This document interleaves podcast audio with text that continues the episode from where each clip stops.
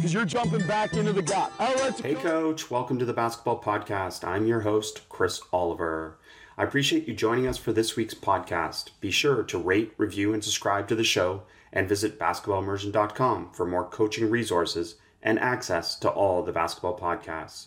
I hope you will give us a shout out on social media on Twitter at bballimmersion or on Instagram at basketballimmersion to help me continue to share the game. Enjoy the episode. Very welcome, George Karl, to the podcast. The 2012 13 NBA Coach of the Year, George Karl most recently served as head coach of the Sacramento Kings from 2015 to 2016. Karl's NBA coaching career has included time with the Cleveland Cavaliers, Golden State Warriors, Seattle Supersonics, Milwaukee Bucks, Denver Nuggets, and the Sacramento Kings. While with the Denver Nuggets, Karl became the seventh NBA coach to record 1,000 career wins. Throughout his career, Karl collected 1,175 wins and over 22 winning seasons with a 58% winning percentage. He also led his team to 22 postseason appearances, including the NBA Finals in 1996 with the Seattle Supersonics. Coach Karl, welcome to the podcast. Thanks for having me. It'll be an interesting venture. I always love talking basketball and You've been recommended by John Welsh and my son. So uh, let's go. Let's do it. Yeah, it's been fun. Been fun to get to know your son and uh, John as well. So, uh, Coach, one of your quote, one of your quotes. My philosophy to coaching and life has always been about being truthful, honest, and real. Can you talk about that in terms of your philosophy and how that's influenced how you coached? Well, you know, I've coached through a lot of generations, a lot of decades of a uh, different type of player. I think most people know that today's player is totally different than the player I started coaching in the 70s and 80s. Um, the game has become entertainment and business more than going to the gym and kicking somebody's butt and enjoying competition. And the spirit of the game, I think, has really changed a great deal. And, uh, along with our society, our social situation, and I think in life in general, I think uh, the internet era of life has created this tremendous information flow, uh, but it also has created dishonesty and disruption and discrediting and a degree of selfish ignorance, a little bit that scares me. So yeah, I've always kind of been a straight shooter. Uh, I want I wanted to be coached that way when I was growing up. I was coached hard by my high school coach. I wouldn't say Carolina is a hard coaching, but it, it is demanding, detailed, and very disciplined. And I needed that when I went to college. So I, I think I've been blessed by a very tough minded high school coach and then Dean Smith and Bill Guthridge and John Lotz and Roy Williams and Eddie Fogler and guys like that. I've been blessed. I mean, I'm going to college. I never thought I would ever stay in the gym and be a basketball guy. I thought I was going to be a lawyer or maybe a politician or maybe work with kids. Uh, and uh, somehow, some way, I've stayed in the gym for over 40 years. That's not a bad way to live incredible and incredible success throughout your career and obviously adaptability to what you just talked about. Uh, but i want to take you back a little bit because the nba as you said has changed and especially defensively because you were one of the pioneers of a really aggressive defensive approach uh, bob kloppenberg sos switching denial some of these different things that uh, we don't see as much in the game anymore. And i'm wondering if you think that's something that should be making a comeback a little bit. Well, Coach Grgurich and I talk about once a once a month or once every two weeks about the game, the state of the game, and where the game is. And I think the pro game right now could could I think it's tilting a little bit back to the defense. This year, scoring is down, field goal percentage is down, pace is down. Um, and what's funny is Kobe, my son, coaches a, a G League team in Philadelphia and Wilmington for the 76ers. And his team wins with defense. And it's the first time I've ever seen that in a G League. A G League team winning with a defensive presence more than an offensive presence. And I think the trend in the NBA right now is you cannot play players that can't play defense. I think it's getting more and more dangerous to have that non defensive mentality superstar or just damn good all star type player. Uh, why? Because the efficiency of the offensive game is high. And, and, and you know, the, the good NBA teams score over one point per possession.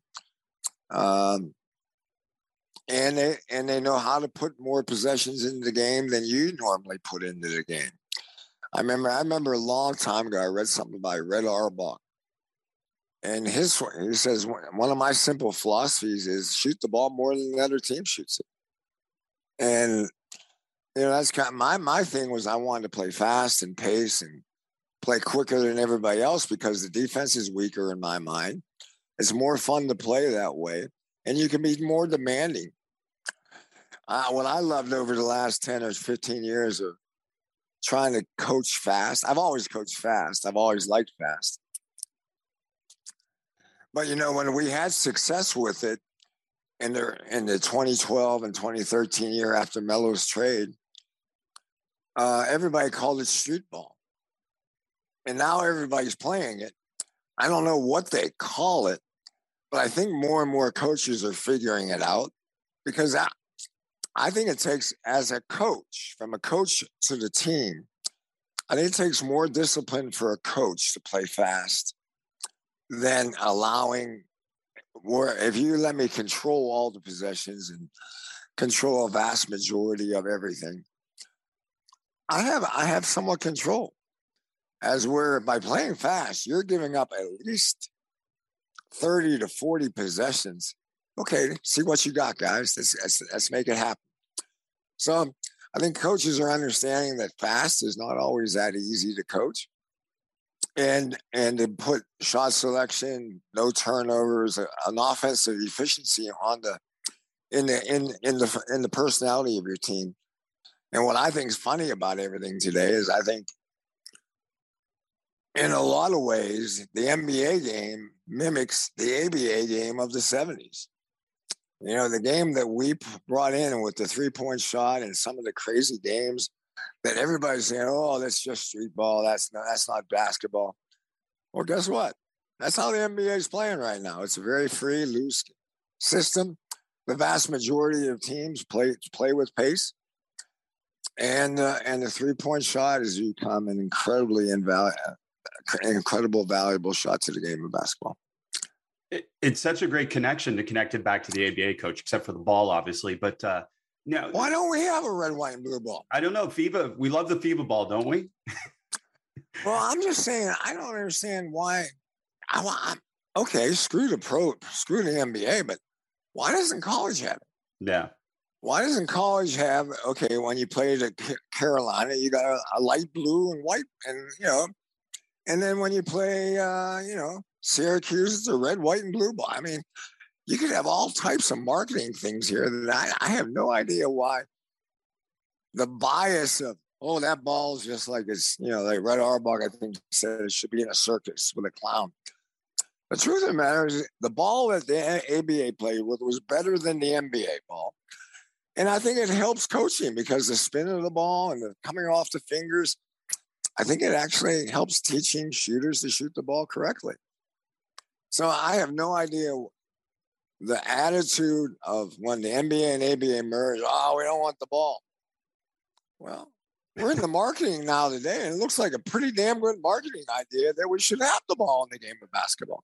Absolutely, looks like a great idea. And uh, coach, you, you talk about fast, and I think the word that you use a lot and you reference is flow on offense. Can you talk a little bit about that philosophy of getting players to flow? Because you've also talked in some other situations about coaches giving more freedom to players. And it seems like we're in that era where this conceptual offense, this flow offense is a big part of the game. And that's something about for a while.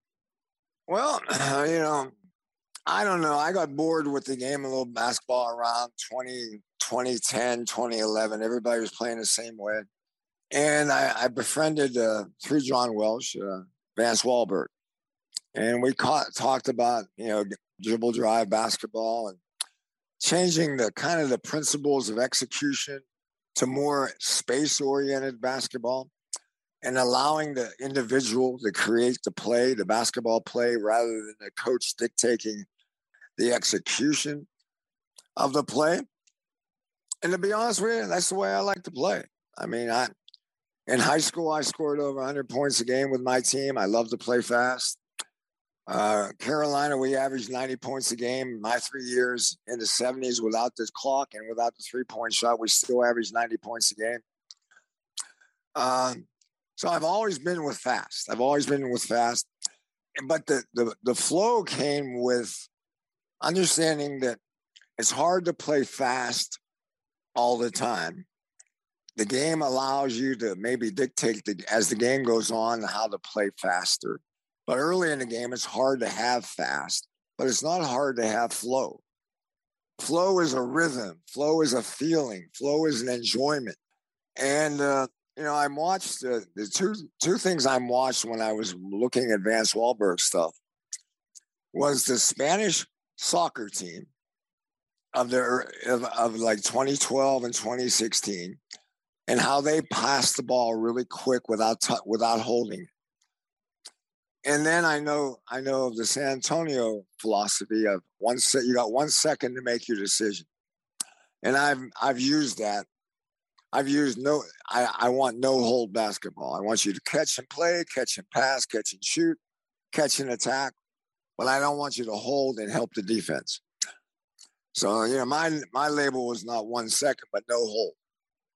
And, uh, and all I tried to do through playing fast was speed up the decisions of the game which creates energy, in my opinion, creates positive energy and flow to the offense having the advantage rather than the defense having the advantage. Five on five offense is hard. I don't care where you coach it. Five on five offense is difficult. So the more possessions you get by rhythm and flow of your of your offensive philosophy, by ball movement, quick ball movement, and quick quick attacks, and then finding the open man. Um, the principles of North Carolina basketball playing fast is still here. I mean, good shot selection, no turnovers, move the ball. Don't don't try to make the hard play, make the easy play, make the game simple. Um, all that is kind of the flow that I'm, I was searching for.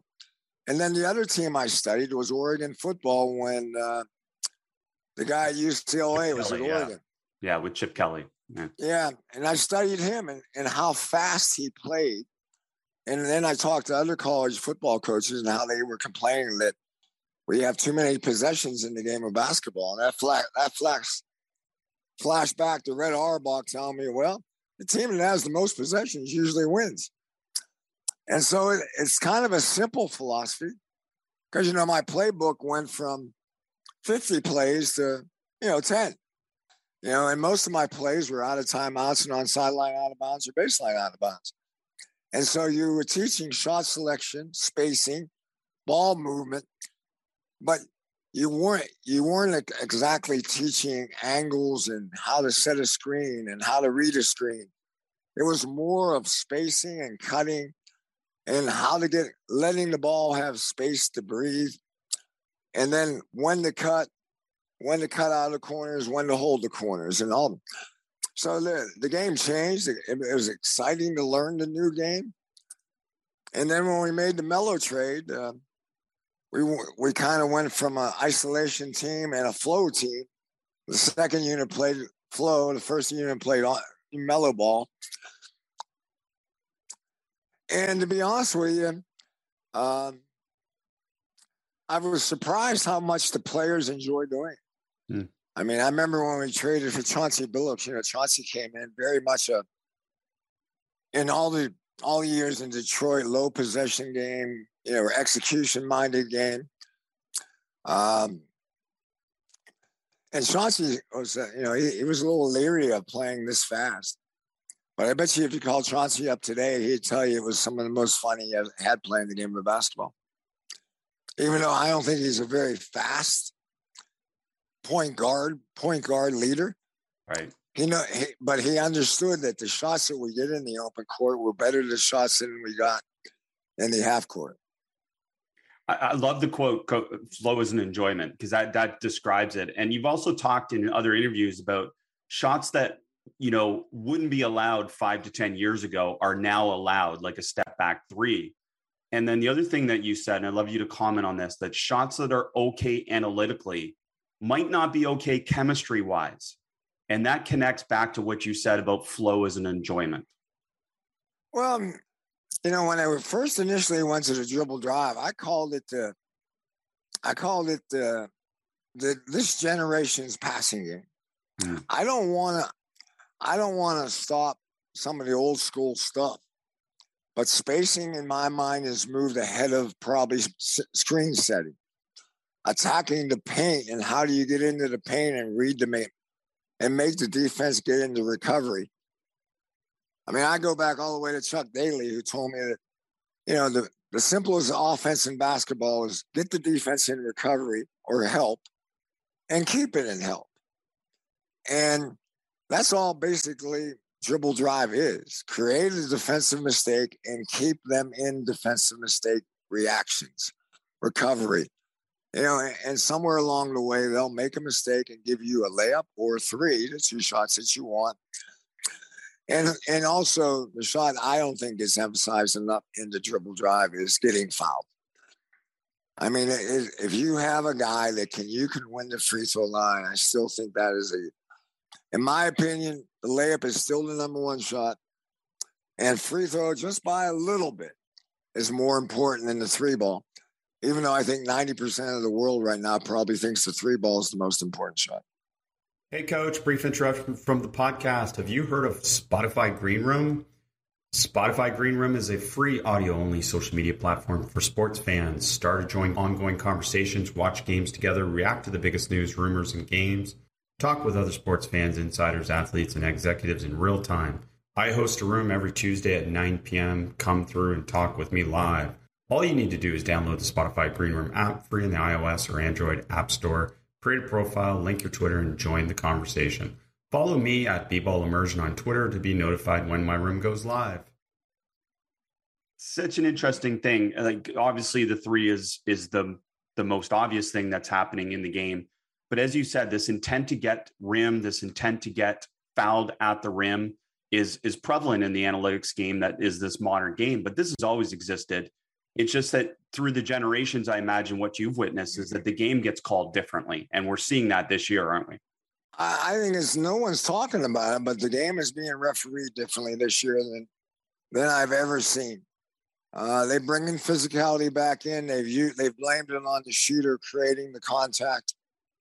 Uh, I thought they started doing it at the end of last year in the playoffs. I thought they opened that window up.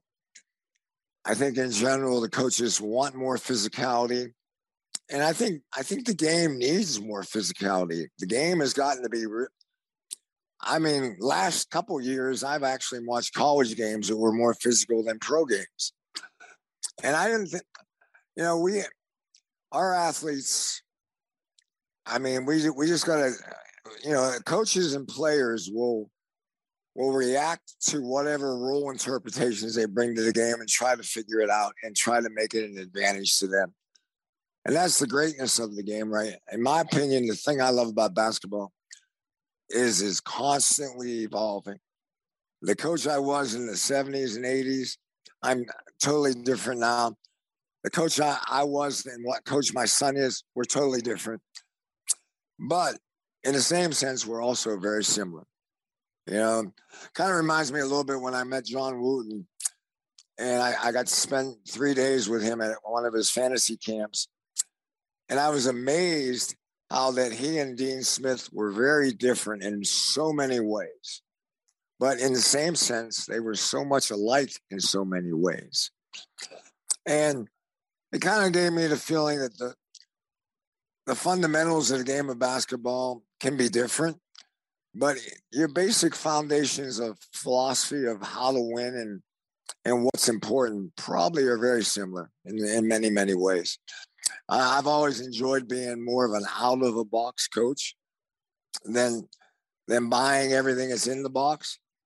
Um, but in the same sense i mean there are great coaches that and the and the game has had great coaches that have not gotten a lot of love, like Bill Fitch and Dick Motta and uh, you know Pete Newell and Jerry Tarkanian. I mean, there's so many great coaches. Bob Kloppenberger. I mean, Bob Kloppenberg's defense of book. Every every every high school coach should read it, or should at least know about it because it's it's it's it's not going to go away. And I have, and just going back to the earlier subject, that I think the game is ready for more pressure defense, more aggressive defenses. Um, I, I, I befriended a high school coach here, and and he and I talked about my thoughts. And he is running the Loyola Marymount offense. He picks up after every make in a one-two-one-one. He demands he demands the shot to be taken within 12 seconds. It's an all white, almost an all white school, and they average over 100 points a game in the first four games this year. So, you know, playing fast can be done by, doesn't have to have athletes and speed and quickness. It's got to have a coach that's committed to doing it that way. And he plays one, two, one. He also has a run and jump. Carolina's run and jump. Uh, he has double teams on post ups. No, nobody posts up in high school anymore, anyways. But I mean, he has everything kind of yeah. what I want. I wish more coaches in the NBA would have some courage to do. But the, the thing has become pressure in the NBA is the shot clock. The shot clock is how to take maybe five to 10 seconds off the shot and make the other make the offensive team play against the shot clock. Well, that's not working very much anymore because there's not very many shot clock violations as much as they once were. Well, you referenced Bob Kloppenberg, and I had some good fortune to spend some time with Bob at some clinics and different things. Got to know him and the one thing, I mean, we talk about denial on defense, and that was one thing he was so big on smother and deny and these different things that are super aggressive. And you're saying there's a place for these to come back into the game. And we're kind of seeing that. You referenced Chauncey Billups, that Portland's trying to be more aggressive in some of their coverages. And right now it's not working. But that is a question of is it personnel or is it passion? And at what point does a coach give up their passion to account for the personnel? Or is this something that a coach like that should stick with because over the long haul, this is going to help shift their team and their program? Well, your conversation there throws back throws back my head to when I went from Seattle to Milwaukee. And I remember the first month of training camp in Milwaukee, that all the defensive stuff that we did in Seattle that was really, really fun and effective. I didn't have the skill player, defensive skilled players with Ray Allen, Sam Cassell, and Glenn Robinson, and a little bit Tim Thomas.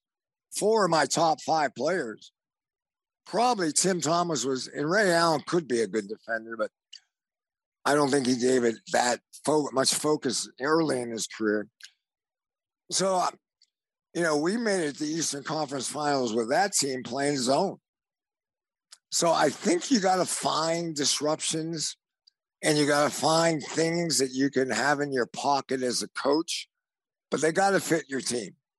They got to fit the personality of your team.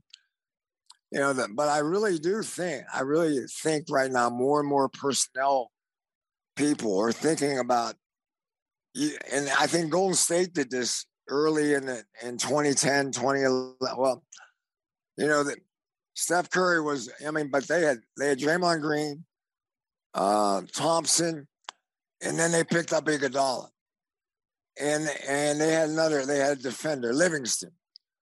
They had you know all of a sudden their all their good players kind of had a defensive dimension to them, and I think that is now where the league is going. That you cannot have an unbalanced player.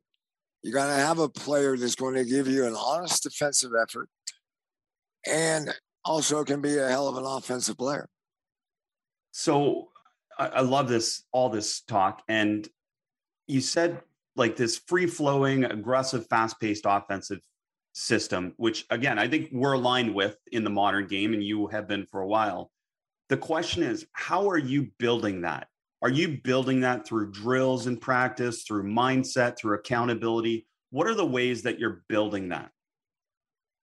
Well, I think the building blocks that I have in it is first of all, I dem- I'm a very demand shot selection guy. I think every player on my team in my last three or four or five years of coaching, after the Melo trade and even the crazy times in Sacramento, I was really demand. I I, be- I became very demanding of shot selection. Players gotta gotta understand that every shot has a value to it. And even today, I think there's the crazy crazy threes that we throw up.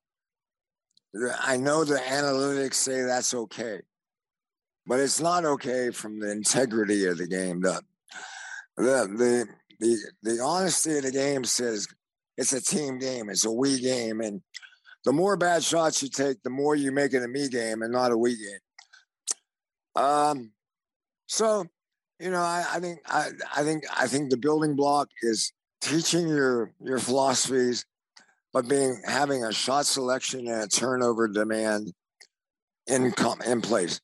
How we did that a lot is by putting speeding up decisions. So instead of a 24 second clock, we play with a 12 second clock. And then in four on advantage drills, five on four or four on three drills, to where offense had a man advantage, we would speed that decision up to like seven seconds. And then, you know, the blood drills that Vance Walberg does, the two on ones and the three on two drills to find the open man to show them the simple read instead of the difficult read, especially for your non passing players. And then I think the trend also goes back to is, you know, I fell into it when we made the Melo trade. We got Raymond Felton, so I had two Carolinas guys, and if I didn't play both of them, I, going I was going to get yelled at by the boys back in North Carolina, not by them. so all of a sudden, Felton and, and, Ty, and Ty were on the court together, and I kept going, "Damn, this is good. This is really good." And then we were actually we actually drafted a kid named Julyan Stone, who's a six seven, six eight point guard out of UTEP. And we loved him until he got hurt.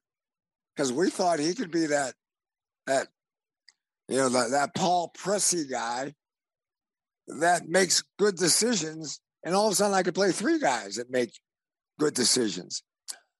And now I look at the Chicago Bulls and you know, they basically play four guards. The DeRozan's a four. Uh, LaVine, LaVine is probably their three. Caruso's their two.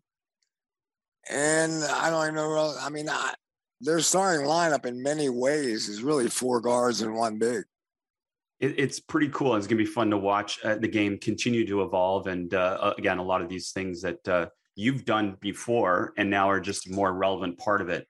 Uh, coming back a little bit to, you know, the coaching philosophy overall, something that you seem to always enjoy is the challenge of coaching because basically I say it there's not a there's never a boring day is there that there's always something that can you can do as a coach to create tension or relieve tension to be able to create the environment that you want.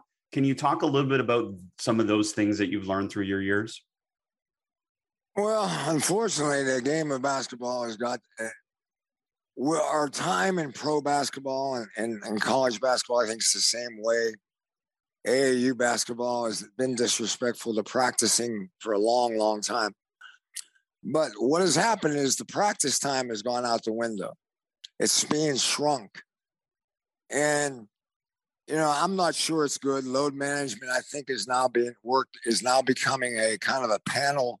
It's a it's a pedestal of if you're a really good player if you're under load management. So all the good players, all the really good players are the ones that are getting load management. I still think it's bad for the game.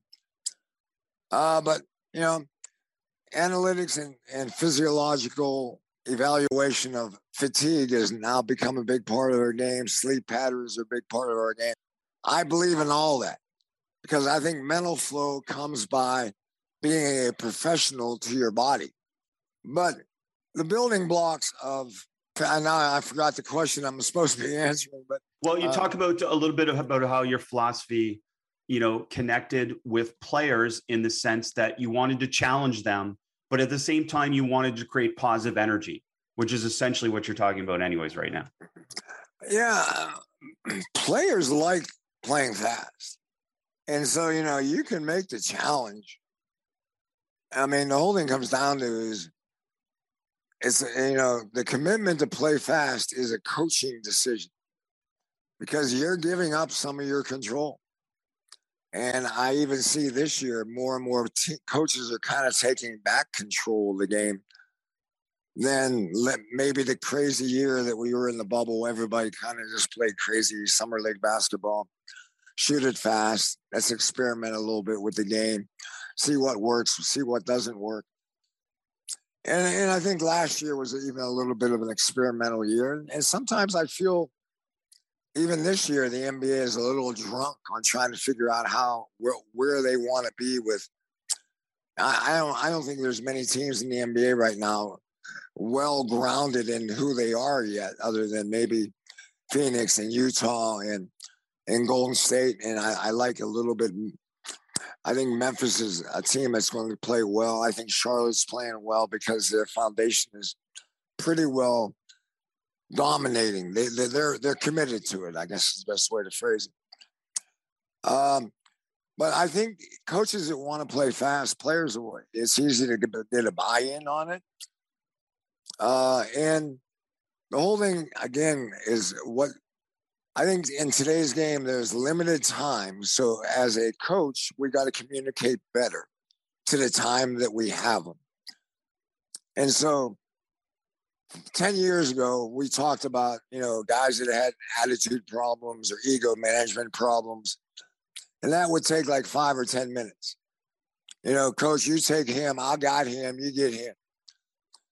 Today, that's a little longer. It takes a little longer than that because you have more agent involvement, you have more management involvement. You're not on the practice court as much, so you're you got you got to touch them somehow, some way. Video has become. I don't trust video, but a lot of coaches think video is the answer. I don't think it's the answer. I still think repetition and and going on the court is the best way to teach basketball. And and the, and I think the thing that I think coaches, more coaches should do, and again, they're giving a little bit up their personality do this. Make practice fun. Make practice fun. So instead of being in a a whipping post or a demanding disciplinary, you know, militaristic attitude in practice, and make the game enjoyable. You know, play with number games, play a lot of games. Uh, you know, don't be afraid to loosen up a little bit. I guess is what I'm telling some of the old school coaches. That, that's good. Can you give us some other examples of making practice fun? Because I agree. I mean, just style of play that you described is more fun for players, as you referenced that high school coach where the kids are playing this fast style and free flowing offense. But uh, what are some other ways to make it more fun? I think one thing I learned, I actually learned, John Walsh beat it in my brain somehow after about three years of telling John to go screw himself. uh, you know, I, all my life, I always started my practice with defense. And John finally talked me into starting more of my practices with offense and offensive games like three on three, four on four, four on four on four. And, and work on your offense early defense has a, t- a way of fatiguing, fatiguing the mind, especially. But also, uh, I can run a defensive drill for 20 minutes and my team will be dead. And so instead of doing that every day, I I, I started flip flopping. Offense starts practice one day, defense the next day. And and I, I play every day.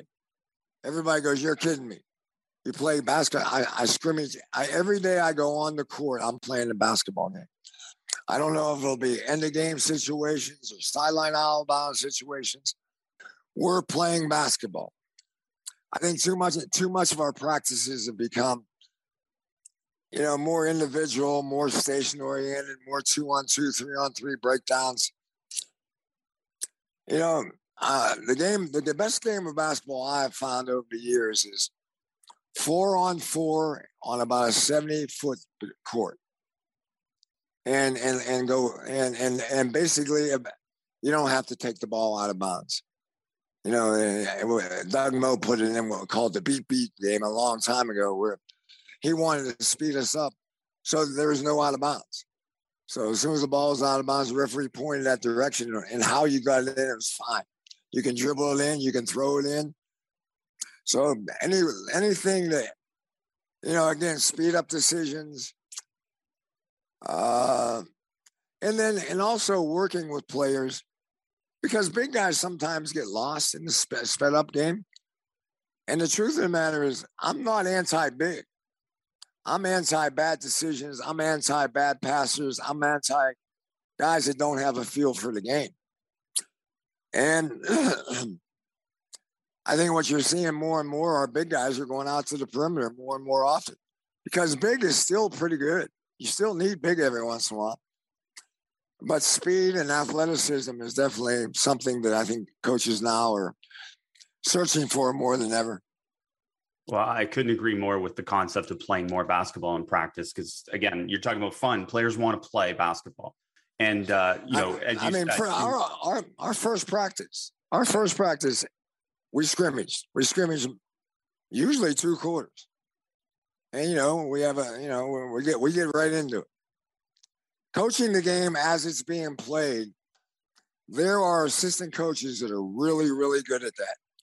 Find one of those guys because I don't like slowing down practice with a lot of words.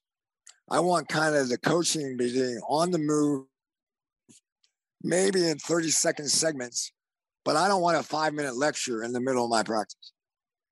Couldn't agree more. And and the players don't want it either. So play more basketball, short bursts of information, coach them while they're playing. And you already referenced kind of this small sided game or these constraint based games where you change the rules a little bit to shape something in learning and just tremendous stuff. So building on that, coach, I'm wondering what what do you see as the opportunity for coaching to improve over the next few years then? And you've talked about this part of it, which is coaches playing more basketball in practice. Are there some other areas where you can see for coaches improving?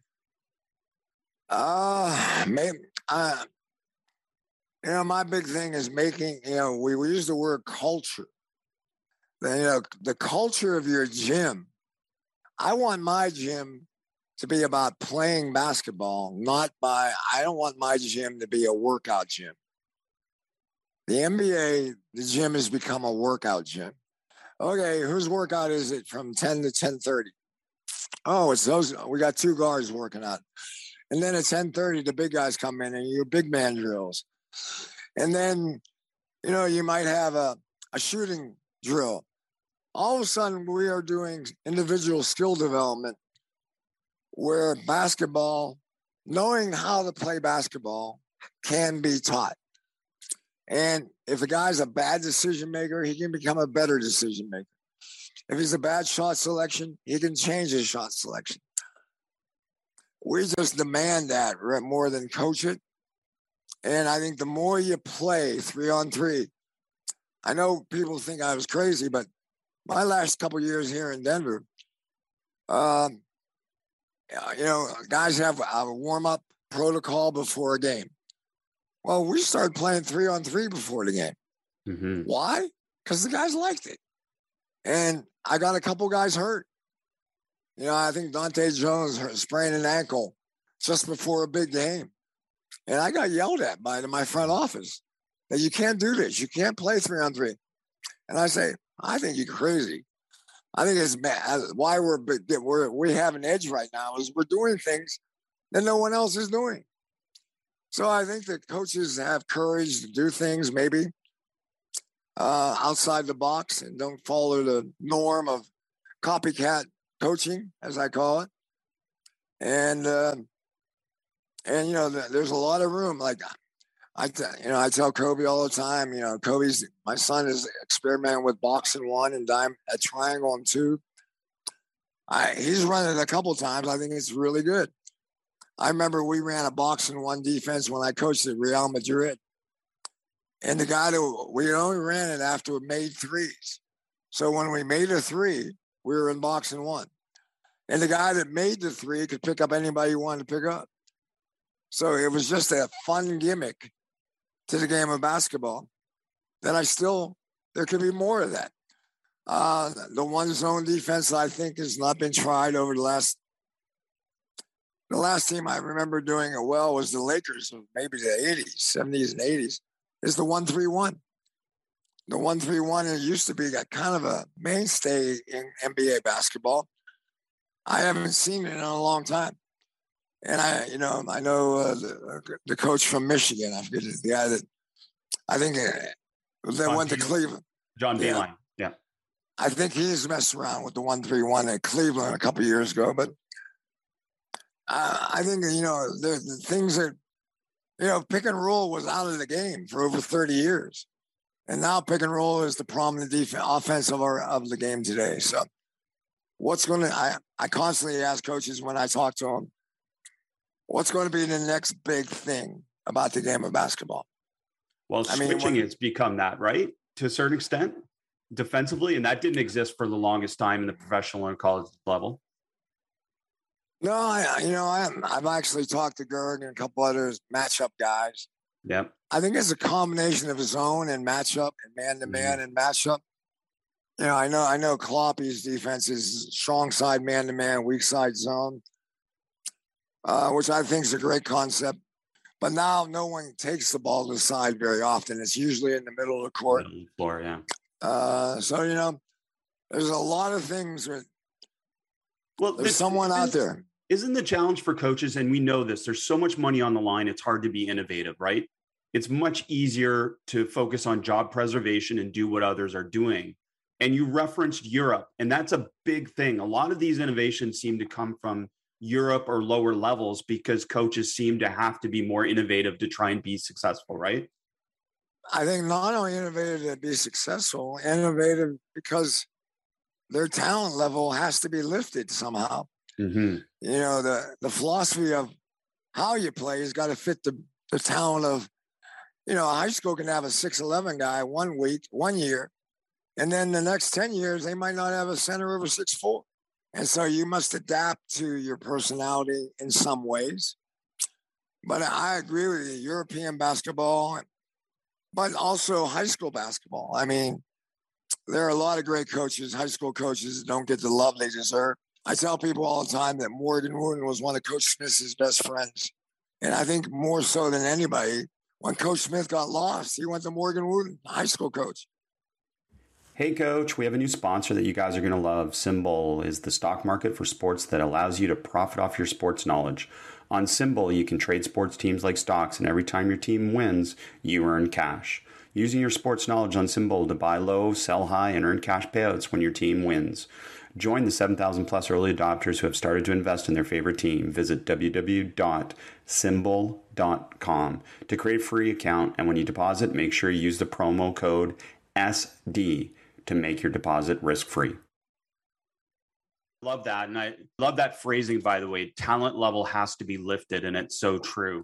And uh, coach, I couldn't couldn't have you on here and not kind of have you give some advice to coaches. I mean, especially say young coaches coming up now, someone like yourself, uh, all time win list, incredible career. What are some things that you now would suggest to young coaches to be able to help develop their network and their knowledge?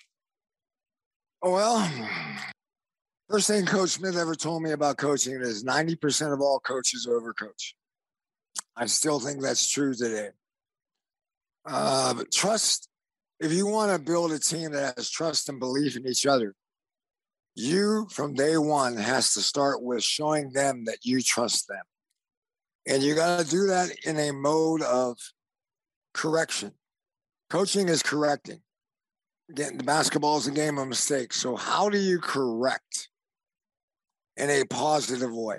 I mean, I've had this talk with my assistant coaches a thousand times. I'm going to wear the black hat tonight.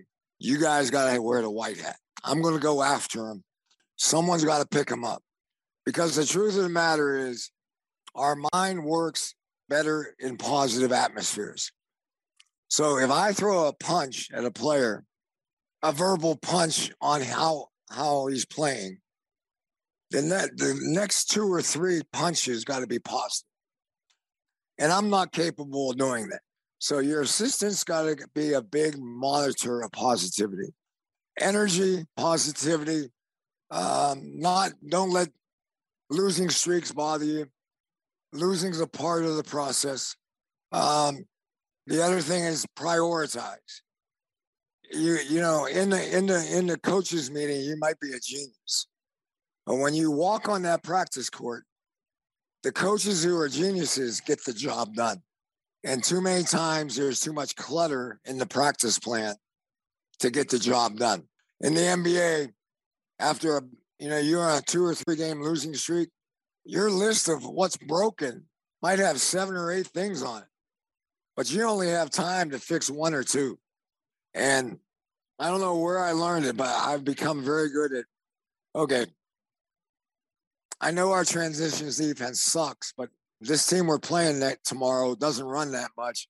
We better fix our rebounding and our boxing up. You know, whatever it comes down to, you got to prioritize a little bit in a practice time. Over coaching, positivity. I love that, coach. Just before you go, like I want to come back to that uh, challenging players and like what people don't understand about coaching is a lot of those moments are orchestrated, right? And you referenced telling your assistants that you're going to go after them a little bit so that they're balancing it with the positivity. And people don't understand that most of the moments coaches have like that are not these emotional reactions. They're orchestrated to be able to create a different environment, a different flow, whatever it may be, aren't they? Oh, I don't think there's any question that, um, and and having coachable players mm-hmm. is a gift. I mean, and then when your best player is a coachable leader, that's a tremendous gift in the NBA.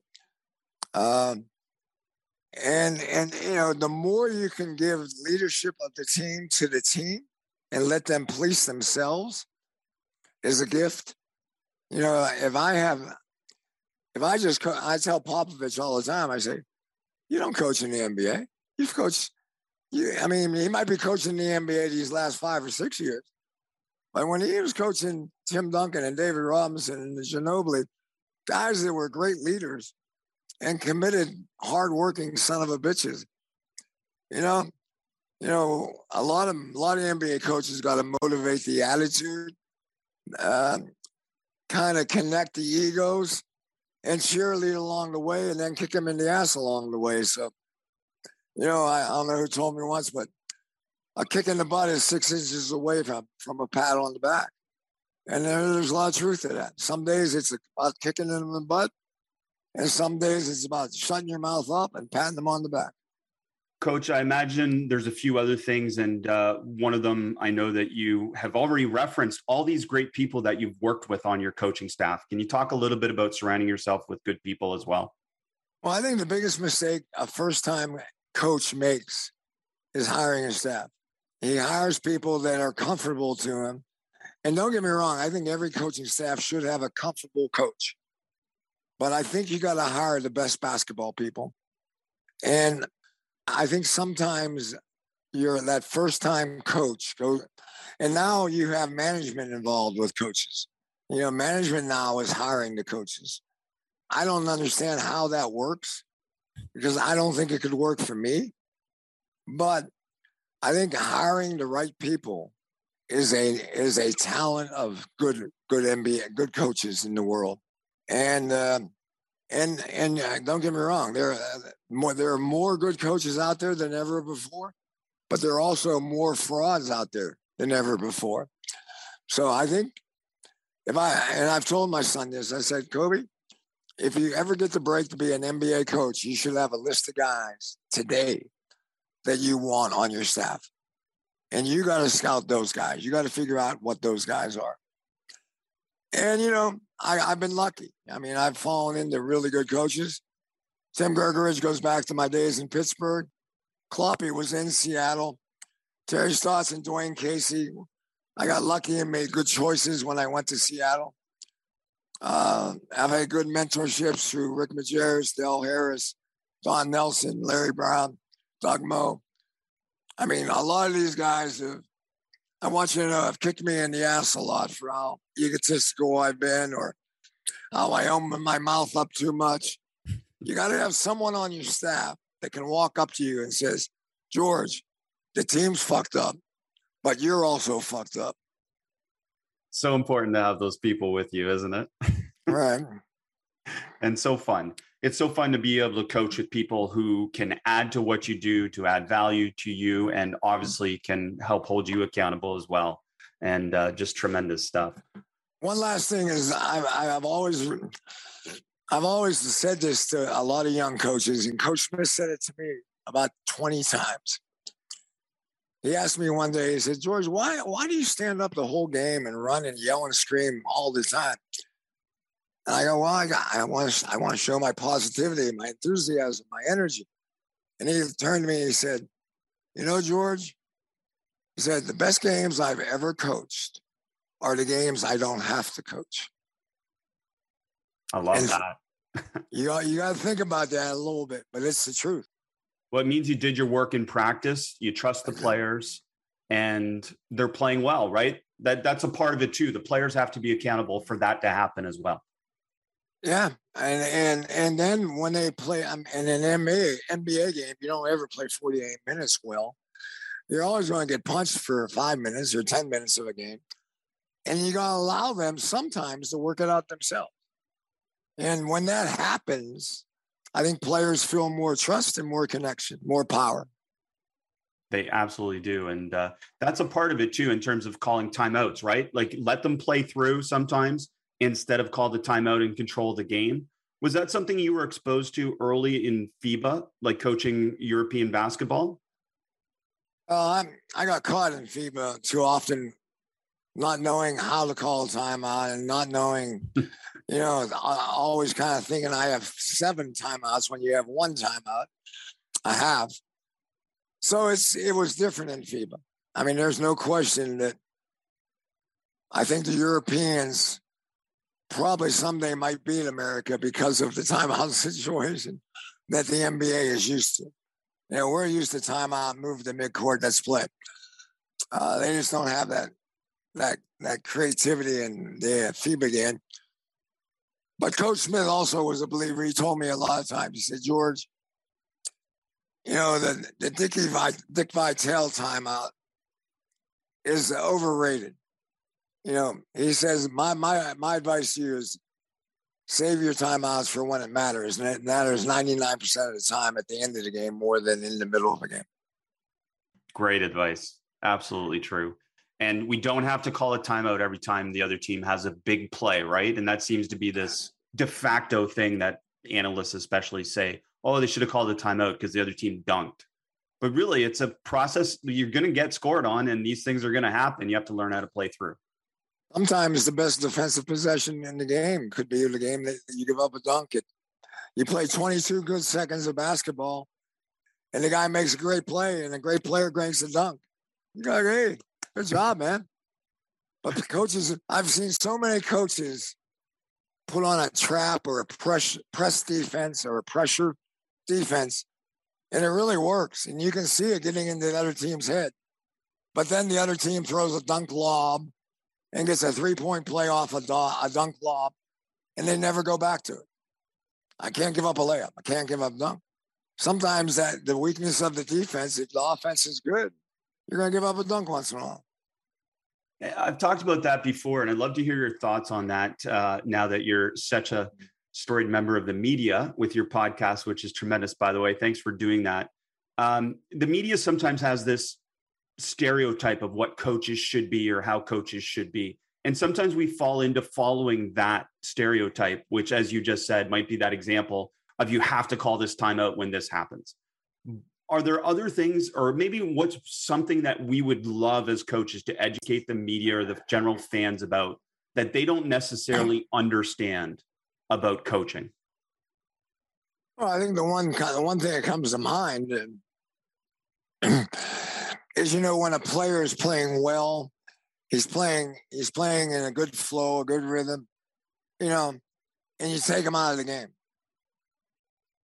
well, you know, for me, I just don't believe that extending a guy from 10 minutes to 15 minutes because he's in flow, he might also be tired.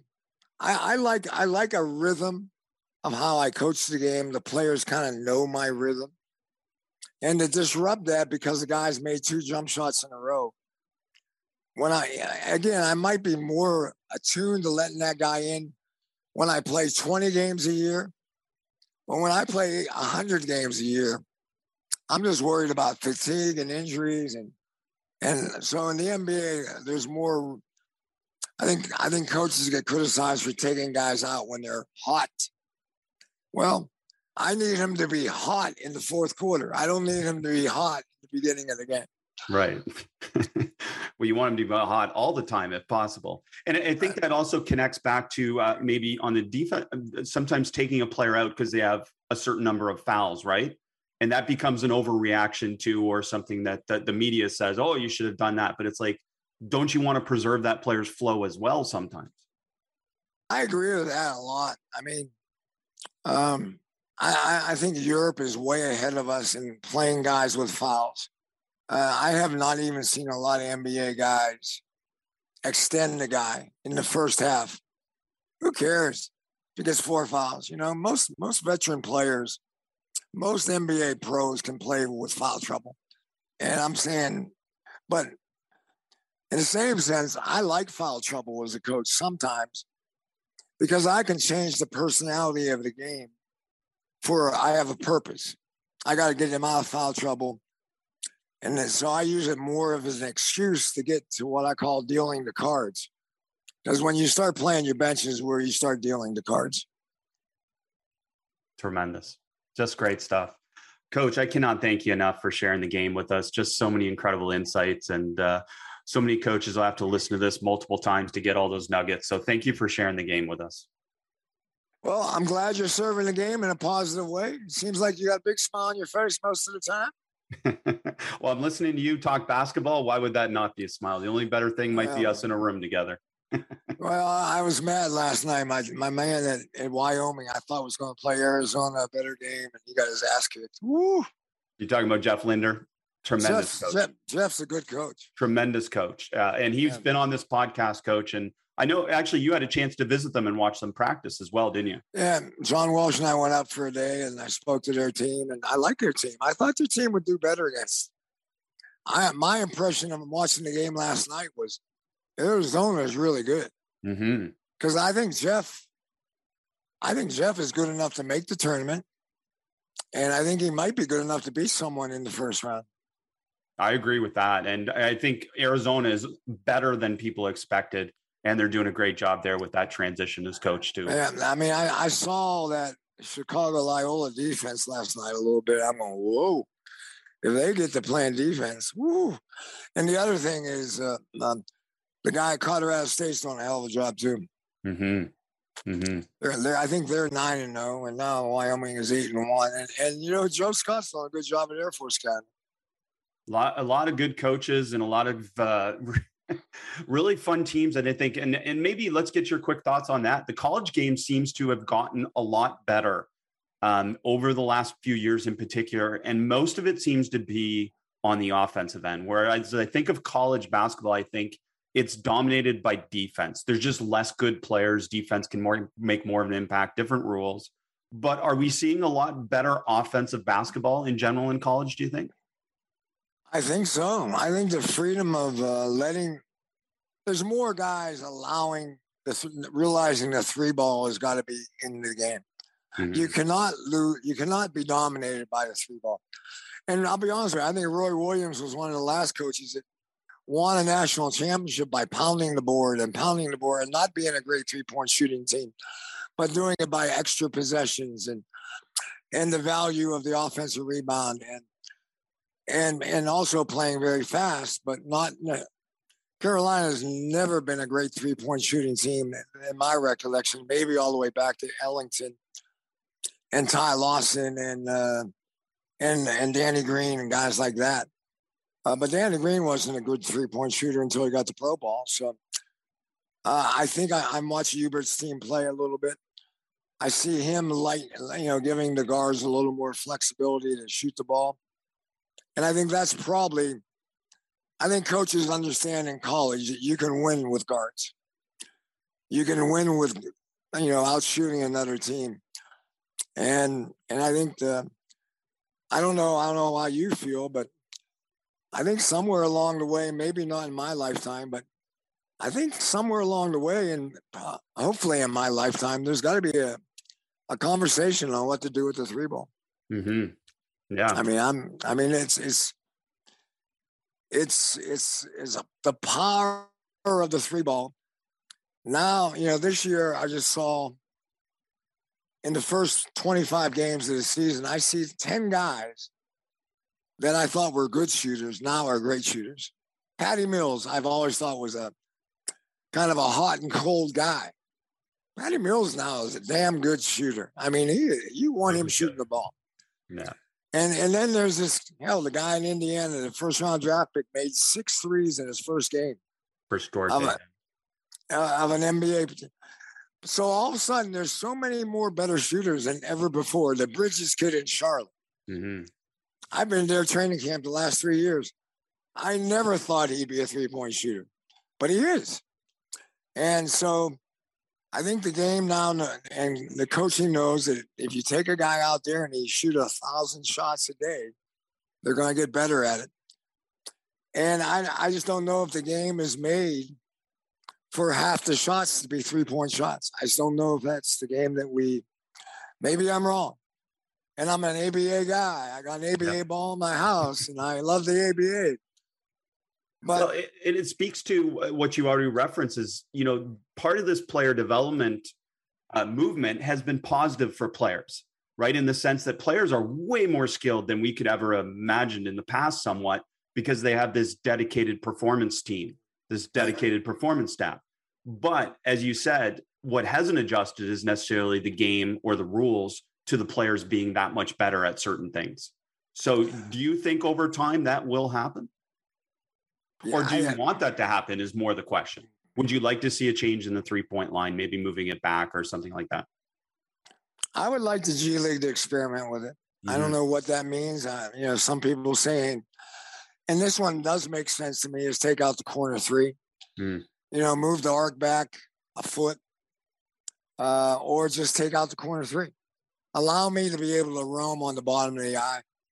I think allows me then to be more scramble or double team oriented. Coaches today don't want double team because they don't want to go to the wide open three or the wide open layup. No, it's point blank. I mean, but I, I think there are a lot of players. If you double team them, they throw it to you more often. They find their own man. Yeah, interesting. And, and, and possibly we'll see some of these more aggressive schemes that you've talked about, or some of these more uh, creative schemes defensively to be able to try and counter some of these things. But uh, yeah, I mean, there's only so much you can do, can't you, against certain talented players as well. Well, I mean, I mean, uh, the NBA up until this year, this year looks like we're getting defense back into the game more than ever before. Mm-hmm. For the bat, for the bat, about the last five to seven years, offense is winning. You know, offense is winning, and and I, the hand of freedom of movement is no question helps the guards. And now saying to, to the offensive player, you cannot gain an advantage, I think is great.